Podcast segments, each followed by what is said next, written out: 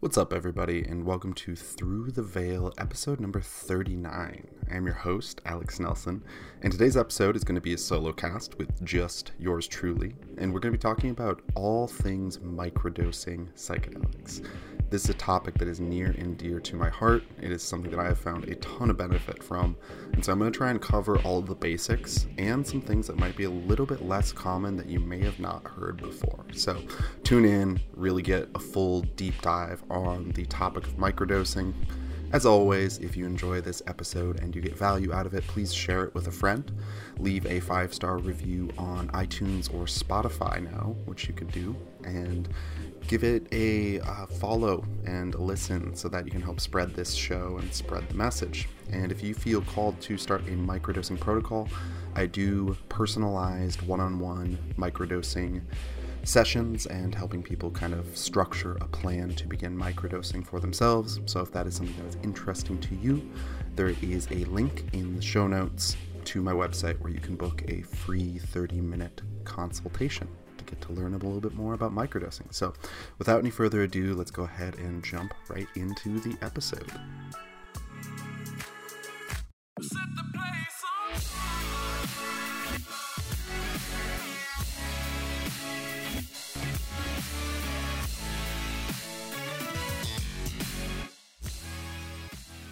All right. Well, let's go ahead and dig into the topic of microdosing. So, this is something that obviously has become very, very popular in recent days as psychedelics in general have begun to take off, become exciting in the public zeitgeist. And as with anything that becomes so popular so quickly, there is a lot of misunderstanding and a lot of bad information out there about microdosing. So, I'm going to do my best to clear up some of that today. A lot of this is just from personal experience, from observation of clients, from watching people go through the process. So I do my best to provide my perspective on this. There are different ways to do this. So, this isn't the one and only podcast you should listen to on this topic or the only research you should do, but it's my perspective on what I've seen be really, really effective for people over the years. So, first and foremost, I mean, microdosing has just blown up and become just massively exciting to people. And it's important for me to acknowledge off the top of the episode that psychedelics are maybe, and by maybe I mean probably, still illegal in your area. So let me be clear I'm not recommending or encouraging you to pursue illegal activities. And additionally, I am not a doctor. I am not your doctor, certainly.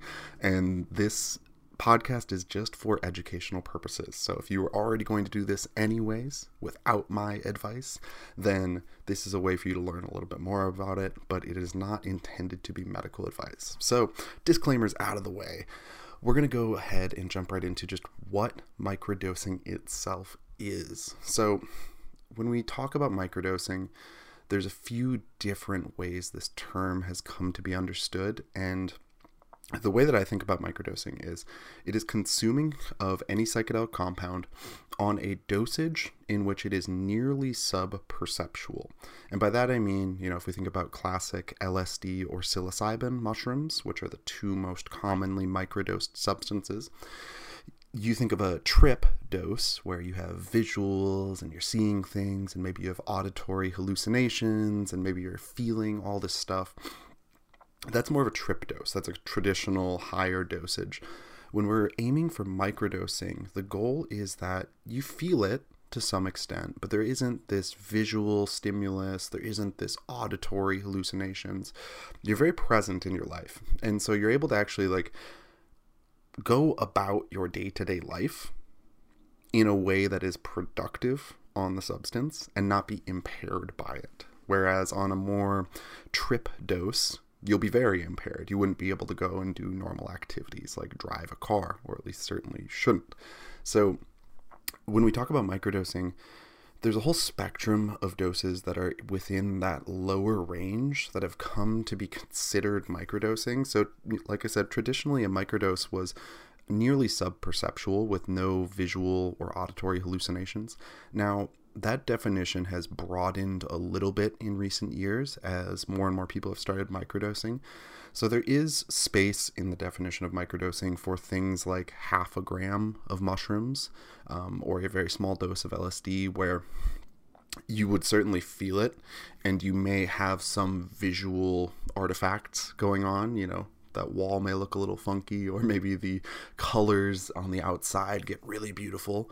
Um, but it's still at a level where it's very manageable. So, for example, if you're an artist and you were to take half a gram of mushrooms, you'd still be able to create the art you were trying to create, but it wouldn't. Uh, you'd be able to notice the dose. You'd be able to very clearly notice the dose that you had taken. So that is within the realm of what we consider microdosing. You know, some purists would say that's not truly a microdose because you're definitely noticing you, that you are on the medicine. However, I, I lump that in with my consideration of what a dosage of a microdose is. So there's a bunch of different styles of microdosing that we're going to talk about today. And really there's three main variables that you want to consider when you're starting a microdosing protocol. So first, it's psychedelic choice. What psychedelic are you going to microdose with? There's LSD, there's magic mushrooms, aka psilocybin.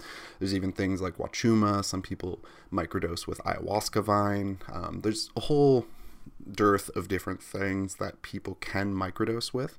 For the purposes of today, I'm going to speak primarily about psilocybin and magic mushrooms because that's really my direct area of expertise. Uh, psychedelics like LSD have their own distinct, amazing benefits for microdosing.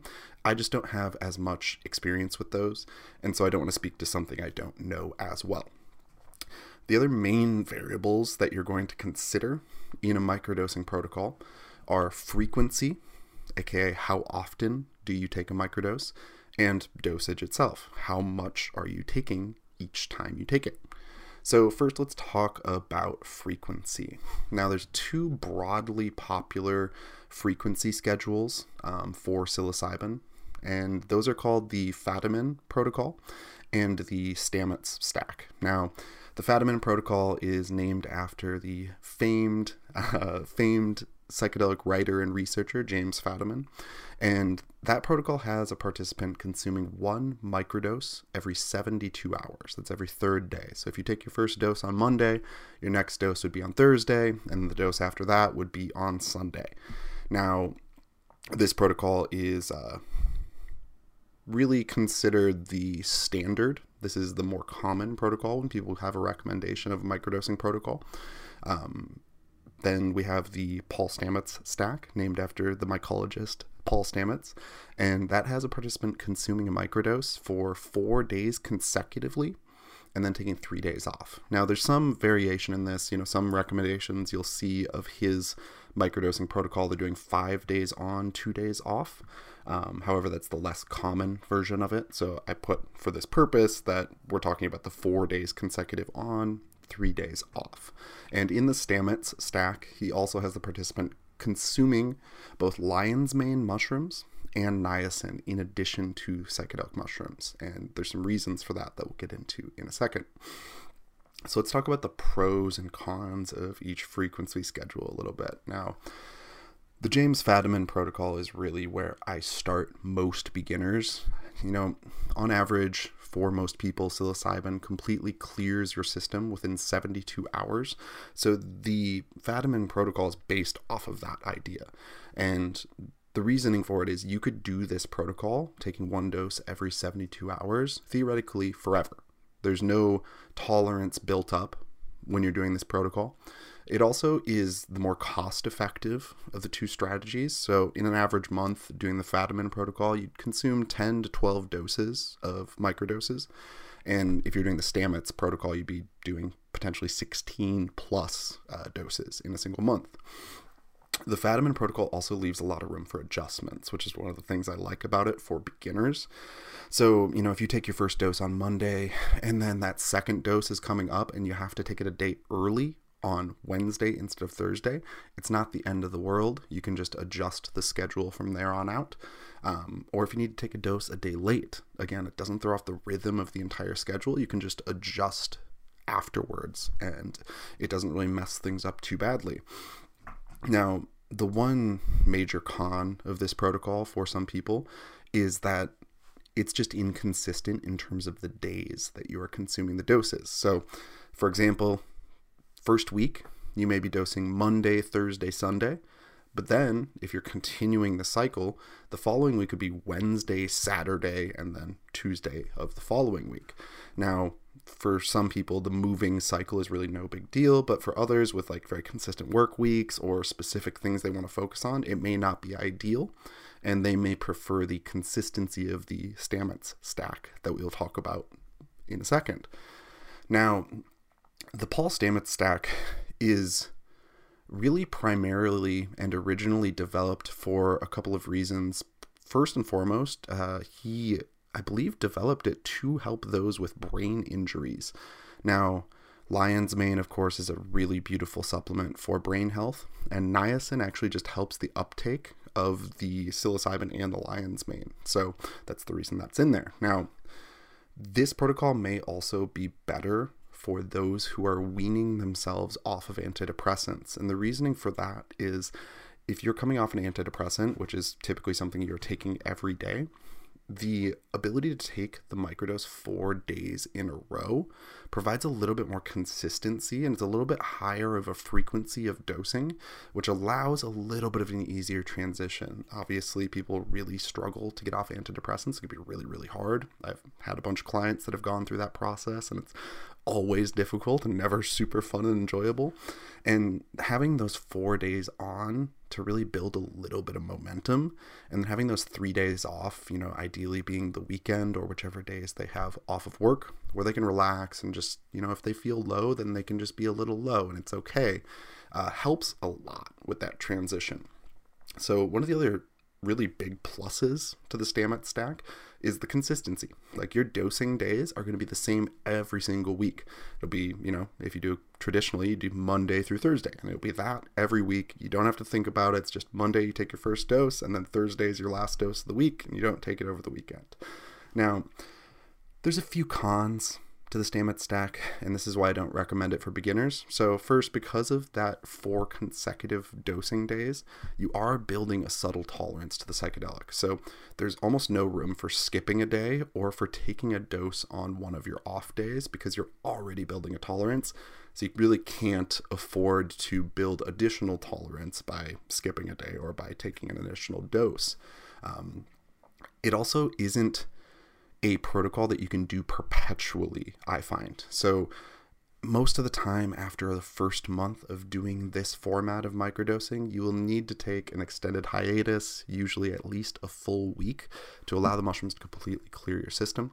And you know, one of the last cons of this protocol is that a lot of people are really sensitive to niacin. Niacin can give you this like nasty sort of itchy skin feeling, and you know, it's super safe as a supplement, so nothing is actually bad happening, but it is something that can be quite annoying, especially for those that are uh, sensitive to it. But it is a big part of the protocol. So those are the main two formats. Now, there is something to be said for once you've gained a high level of experience and intuition with microdosing, you can follow a protocol that's more like you microdose when you need it, or you microdose maybe two days a week consistently.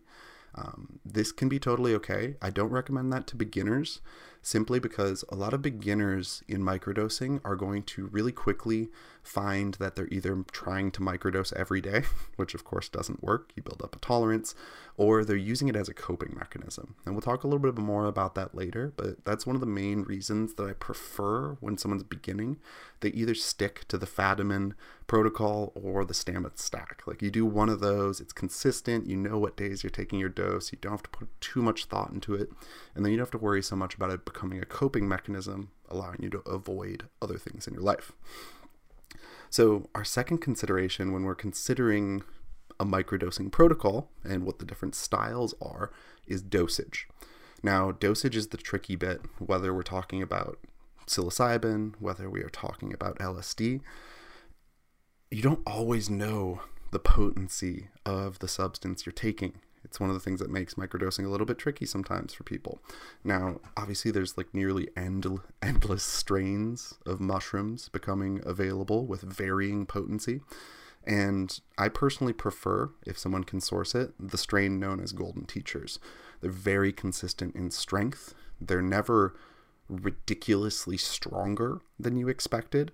And compared to some of the other strains, they seem to have a little bit more of a positive mood boosting effect. Now, that's anecdotal, so I want to be clear about that. We don't have any data to back up whether different strains of mushrooms have different felt experiences to them. Um, we don't have like clinical data on that.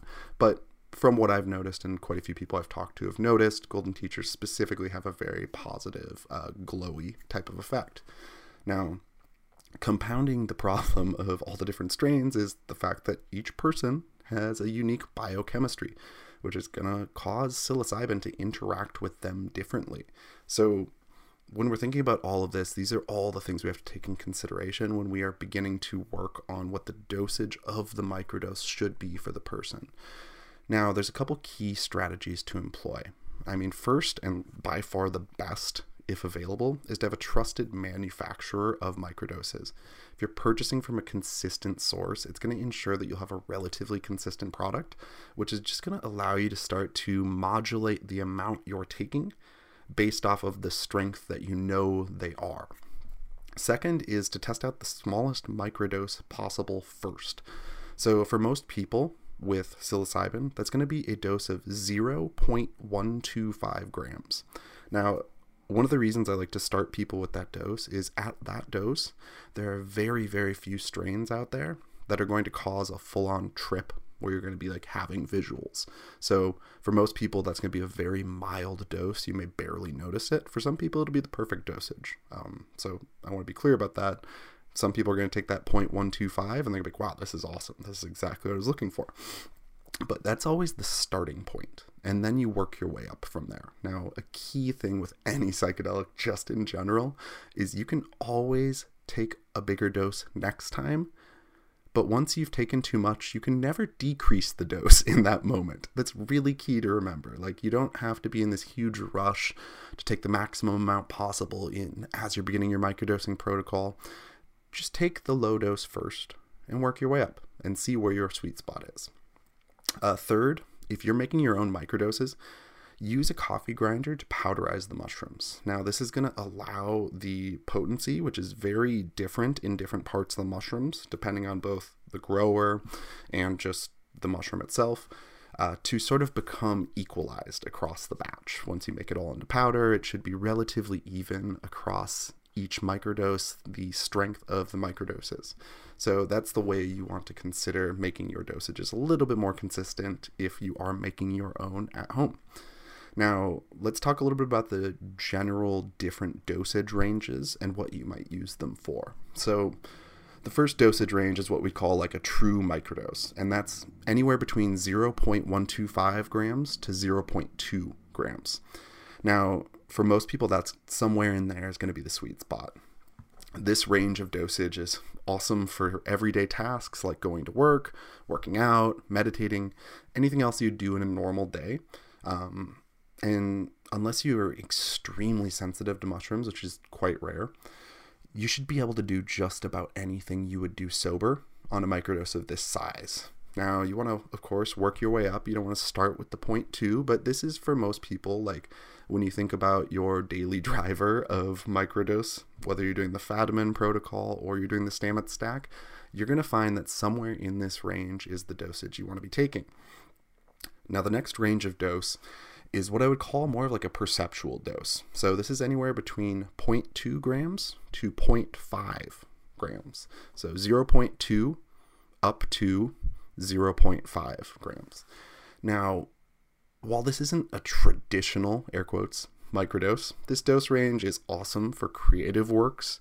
It's really, really good for if you have a fully free day and you want to dive deep into a meditation do a long journaling session or do some sort of self work or even, you know, take with a partner and kind of talk through your emotions and talk through what's going on. For most people, this dose is going to be at least slightly impairing. For example, you probably should not drive on these dosages, but it'll allow you to still be present. It's not going to be so overwhelming that you like need a guide to help you out.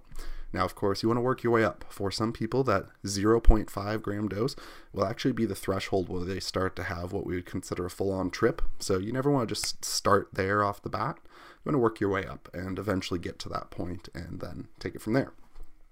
And then the next range, which we won't really talk about much right now, it's not the purpose of this episode, is anything above 0.5 grams. And at that point, we've firmly left the realm of what you would consider a microdose. It's not a microdose at all. At that point, it is what we'd call a macrodose. And, you know, those dosages have their own place, but they certainly are not microdoses and shouldn't be confused as such. All right, so now that we've talked a little bit about some of the reasons or some of the uh, ways in which you might microdose, the different protocols you might follow, let's talk about the reasons you might want to try microdosing. Now, this list is super long, and again, we are waiting research on so many of these different things. A lot of these are anecdotal. So some of these could be placebo. Some of these we may later discover are like absolutely something enhanced by psilocybin itself. But I'm just going to go over a few of the more commonly known reasons for microdosing and a few of my personal favorites. So, microdosing supposedly helps with mood enhancement, creativity, self discovery, increasing your ability to be present, improving your meditations, changing habits, doing art, writing, understanding your feelings, having clarity, having mental sharpness, feeling a sense of neural malleability, aka your ability to repattern new things, feeling more open, smoking cessation, and being generally more kind. Now, of course, that probably seems like a hell of a list, and it is. And we are really still coming to understand the main mechanisms of action for some of these phenomena. Now, I personally believe that a lot of these positive effects stem from two of the core roots that I just listed, which is increased presence and increased ability to understand our feelings. So, for example, the more present we are, we're typically more happy, we're clearer on what we want, we're more creative, and we're more able to just process through our life and then the more we understand our feelings, the more we can navigate uncomfortable emotions like depression, anxiety, and anger, as well as we're able to be more kind to others and we're able to set boundaries better because we understand what we are feeling more. So that's just an example of, you know, how I think two of those roots that really psilocybin does work on uh, kind of splay out into a ton of different branches of different things that it affects. Now, we're going to talk a little bit about effective strategies for microdosing and again, it's going to be dependent on what it is that you are looking for personally from a microdosing protocol. So, again, as I said at the beginning of the episode, if you want to book in a one on one call, a 30 minute consultation where you can kind of go over the details of what you're looking for, I can make recommendations. That'll be in the show notes. You can click the link and book it in. Um, but you have to consider what it is that you'd want. And that all being said, these are the things I find most effective in general for most people. So, consuming the microdose first thing in the morning, it does have a stimulant effect. So, if you take it in the evening, you will be up later than you want to, chances are. So, doing it first thing in the morning, usually before breakfast, is a really good way to just like maximize it and make sure it doesn't interrupt your sleep at all. Set an overarching intention for each month that you microdose. So, if you're doing a month of microdose, right now it's the month of March that just began, then you want to go, okay, what is my goal or what is my intention for this month? Like maybe I want to understand myself better. Maybe I want to work on my anger. Maybe I want to grow my business. Whatever it is, whatever your intention is for the microdose, set that intention ahead of time. And then each time you consume microdose, take at least five to 10 seconds, but ideally, you know, two to five minutes to think of your intention, to bring it to mind and focus on it. And that allows you to build that linkage between the microdose and the thing you're trying to accomplish. You can take up a habit of journaling even if it's only for five minutes a day, it's just a massively useful tool in conjunction with microdosing for self discovery. It's really nice, especially for that first month or two that you microdose, to have some journal pro- or some journal entries to reference back to, because it allows you to see objectively, like if things were different or not. Oftentimes, our subjective experience of ourselves, it's really hard to capture, like how good were the last month's days but when we have it written down, we can kind of look at it and go, okay, yeah, last month was actually really good. And the one variable that I really changed was microdosing. Uh, take your first microdose always, um, especially the first time you ever microdose on a day where you don't have a lot going on. just in case it's stronger than you expect. This is a big one. You don't want to be in the middle of the biggest meeting of your life at work on, like, oops, that wasn't quite a microdose. That was a little bit stronger than I expected. So take that first microdose on a day where you don't have a ton going on. It'll just allow you to feel better about it. And if it's a little bit stronger than you expected, then great. You just have a day to yourself. Um, picking a microdose schedule and sticking to it. Like we talked a little bit about earlier, microdosing is best done as a preemptive plan and not as a reaction to uncomfortable emotions. So, whether you're going to follow the Fadiman protocol, whether you're going to follow the Stamets stack, whichever plan you're going to choose, stick to it as best you can, unless you have ridiculous, huge circumstances happen. This will keep you from avoiding. And one of the things you don't want to do with microdosing is have it become the new drinking or the new smoking weed or the new whatever ways in the past maybe you've tried to avoid some of your own uncomfortable emotions or moments you want to always be preemptive. Like hey no i'm taking my microdoses this week on monday thursday and sunday and those are the days and i'm sticking to that and the only reason it'll change will be if i can't take it on one day. I won't take it extra as a reaction to how i'm feeling. And then you know the last real tip here is Give yourself space to practice feeling more deeply each day. Uh, this is one of the huge benefits of microdosing. It's like so under talked about. Microdosing helps you to feel what you're feeling more clearly and more deeply. So you could just take up a habit of meditation, or it could just be as simple as like you microdose first thing in the morning and then you sit with your coffee for 10 minutes with nothing else going on. You don't look at your phone, you just sit and you drink your coffee slowly and you just contemplate. You be with yourself for a little bit. Uh, that feeling more deeply is really, really huge. So let's talk some about the risks and the downsides. Something like people don't talk about for some reason, which is always shocking to me because it's like if you want to paint a proper picture of microdosing, you should talk about the risks and the downsides. So, to be certain, on the whole, microdosing is exceptionally safe. I mean, there's essentially no physical risks, barring some one in a million personal reaction to it, which is just like there's not even literature about that because it hasn't happened. Um, not to mention that the actual lethal dose of psilocybin mushrooms is like some ridiculous 50 pounds or something. So, in a microdose context, you would not be taking that. Um, but, you know, you want to be aware of what some of the risks are. So, and I want to be clear here in this section, I'm talking about risks specific to microdosing. These do not necessarily apply to the risks for higher, you know, ceremonial or full on trip dosages.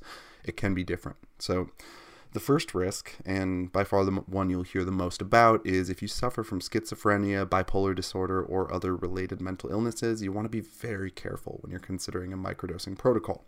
Obviously, consult a trusted mental health professional and discontinue a microdose protocol immediately if you notice any worsening of symptoms or difficulty discerning what is reality and what isn't.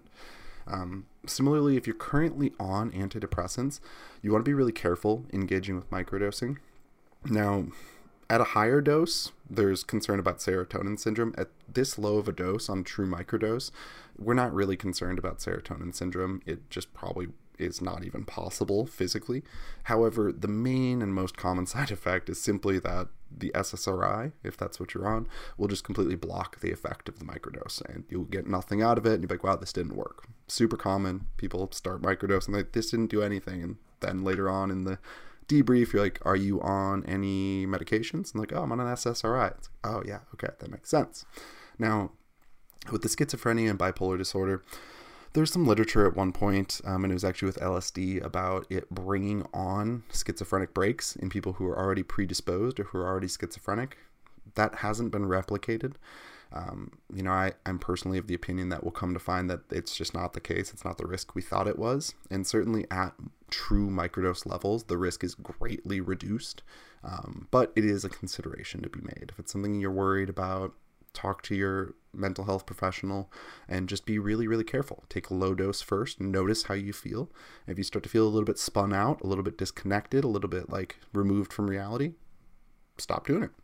Um, now, the next real risk or thing to be aware of is something that we generally consider a positive attribute of microdosing, but in certain circumstances it can be a very negative attribute, and that's the amplification of emotional awareness. Now, usually it's a huge win to be more aware of your emotions because it allows you to be more aware of your boundaries and your thoughts. But in some specific circumstances, it can actually be pretty unhelpful. So, as an example, if you're working a job with a boss that you absolutely fucking hate, but you can't leave the job yet because you need to continue supporting your family and you don't know what job you're going to do after this one, it probably isn't the best time to microdose because it chances are microdosing is just going to make you abundantly more aware of how much of a dick your boss is and you're going to be a little bit more unhappy as a result. Now, maybe that lights the fire under you to hurry up the job search and look for a different job. But if you truly are stuck in the circumstance you're in for the moment, it is just good to be aware that you don't need to just make yourself be getting more pain from the thing you're already experiencing that already sucks. And in some similarity to that point, there's also a risk that old unprocessed traumas can come up to the surface to be sorted through. Now, again, typically this is a fucking awesome thing to have happen. You're like, oh, I get to sort through some of my old difficulties. But in some cases, it's not the right time for it. Now, to be clear, usually this is a feature of higher dose psilocybin experiences. You probably won't experience this to an uncomfortable degree on a microdose, but it is something to be aware of. And you know, if stuff comes up, you want to be aware of like how much space do you have in your life to process something. So, as another example, maybe you just started a brand new job and you're the busiest you've ever been. Probably not the best time for that deeply traumatic memory to surface because maybe you just don't have the space to process it right now. And that's okay. You know, there's a whole field of psychology where we look at how someone needs to be ready to process traumas. You can't just bring up the traumas and expect them to magically work themselves out. They need to be like mentally resilient enough and have the space to process them to actually process them. So, just something to be aware of. Um, again, at true microdose levels, it's probably not going to just like come up out of nowhere. It'll probably be as a result of you like meditating deeply or journaling. And so, it's something to be just cautious of and thinking about. Now, one last risk, of course, is the chance of nausea. This is again, quite rare. Uh, very few people at microdose levels are going to have an experience of nausea. I personally add in organic ginger powder to all of my microdosing kits to kind of like help with any possible nausea, but it's it's a possibility. It's just something to be aware of. It's one of the reasons you should do that first dose on a day where you don't have a lot going on because it would really suck to be nauseous at work or something. Of course, I want to be clear, I can't list every possible medication interaction here. And it's really, really important when working with psychedelics that you claim your own responsibility and do your own research on any possible contraindications. So just hop into Google, and if you're you know you're on a specific medication, type in psilocybin and then type in the name of the medication and then type in contraindications or type in psilocybin and then whatever medication you're on and safety and it's usually going to turn up some results either from studies or from just anecdotal data of people having done uh, psilocybin while being on those specific things. Again, mushrooms are very safe at these low dosages uh, in general.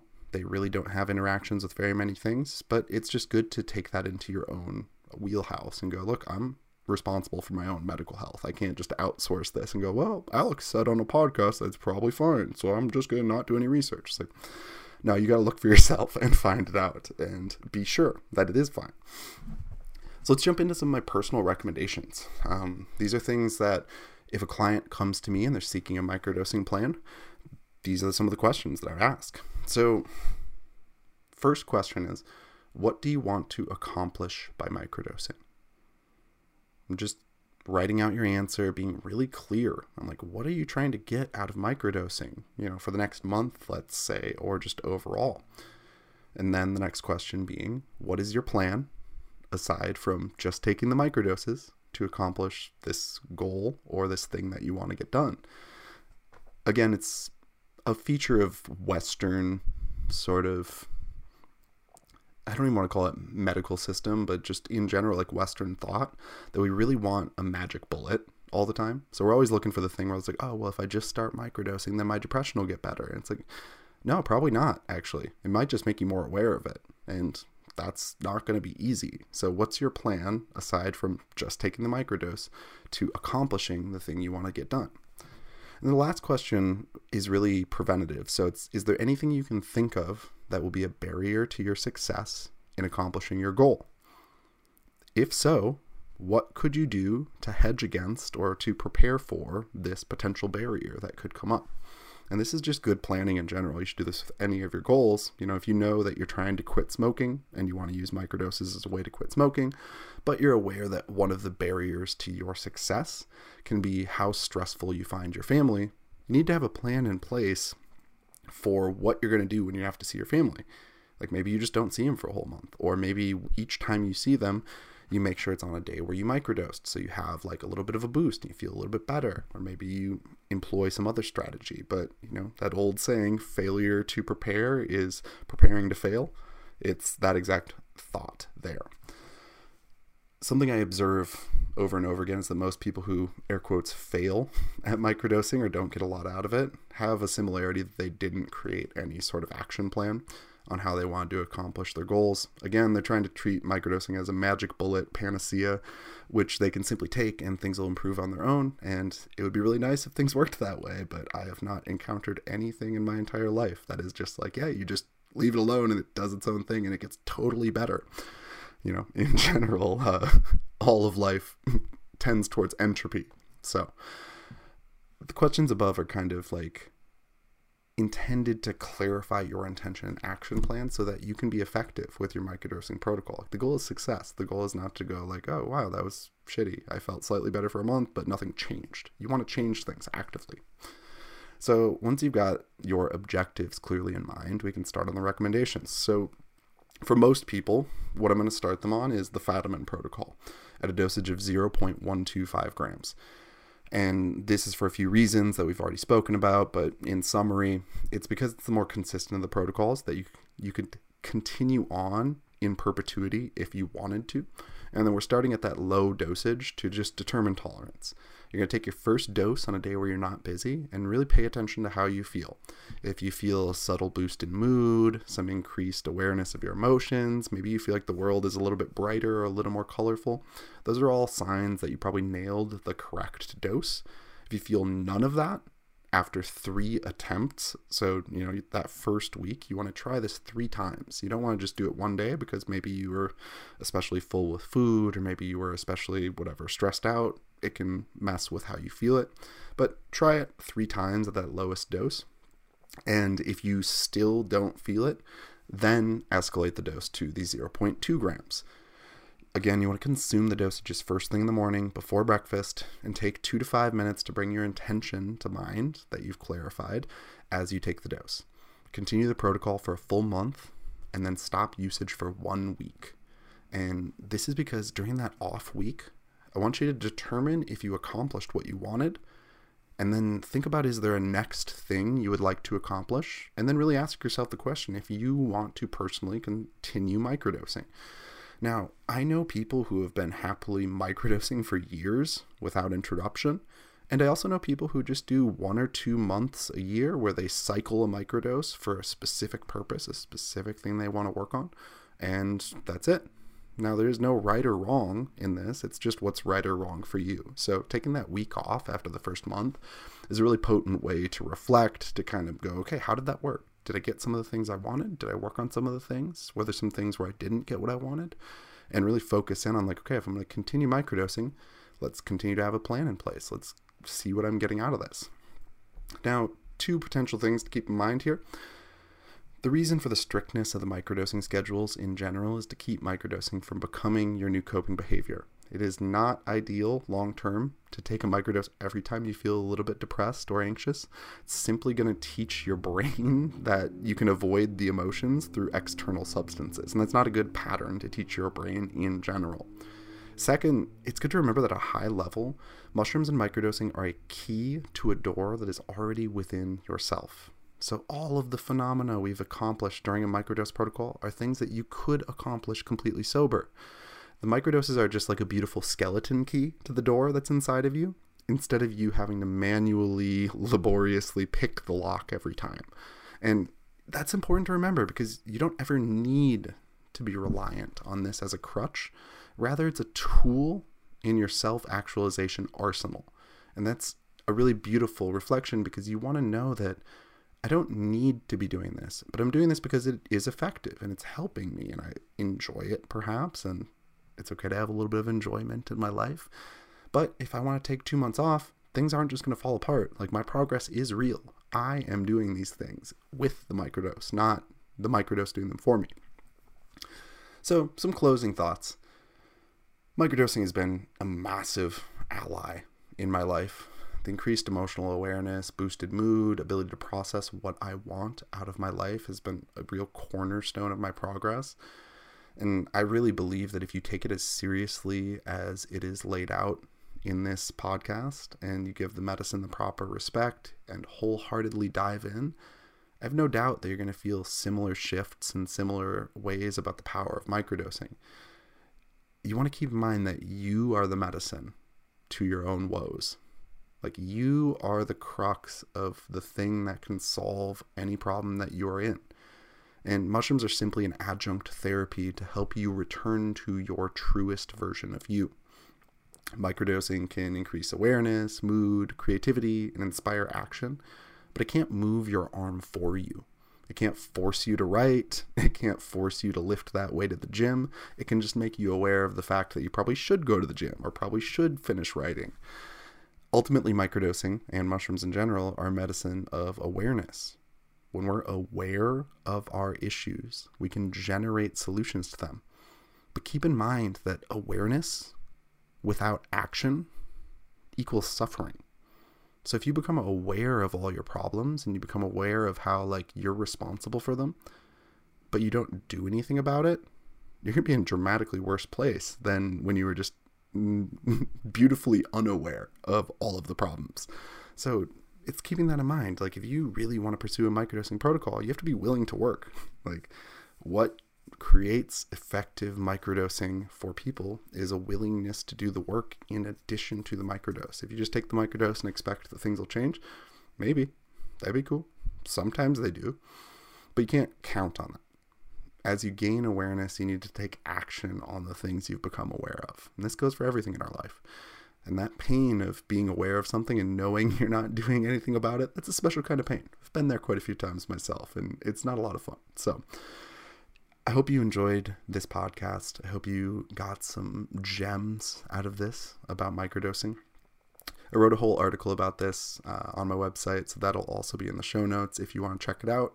And, you know, essentially covers the same information, but sometimes it's nice to be able to read it instead of hear it. And that can be a good way to do it. And again, if you want to book a free one on one call with me to identify the best microdosing plan for you and discuss how to sort of safely go about making a microdosing kit or finding a microdosing kit, I'll put the link to that in the show notes, and then you can click through, book it up with me. We can hop on Zoom and talk about it and kind of get you into place where you're ready to start that microdosing protocol. That's about it. Much love, everyone, and I'll talk to you soon. All right, everybody. Well, that is it for today's episode. I hope you enjoyed it. If you did, again, a five star review on iTunes or now on Spotify. I just saw that the other day. You can leave five stars on Spotify too. Uh, it really helps out with growing the show, with getting the word out, and helping spread some of this good info. And you can always share it with a friend. And if you liked a specific episode, reach out to me on Instagram. I'm on there at Alexander Diesel. That's always in the show notes. And give me a follow there and hit me up and let me know, like, hey, that episode was dope. I really liked it. I super appreciate that stuff and it fires me up. As I said in the episode a few times, the ability to book a coaching call with me to get your microdosing plan in order and kind of develop a plan, I will put that option in the show notes as well. It's free, so it's just a 30 minute consultation. You can kind of get an idea of how to start microdosing. And that's it for today. So I hope you enjoyed this one. I hope this was informative and useful and that you liked it. And if you did, share it with a friend. Much love, everybody, and I will talk to you soon.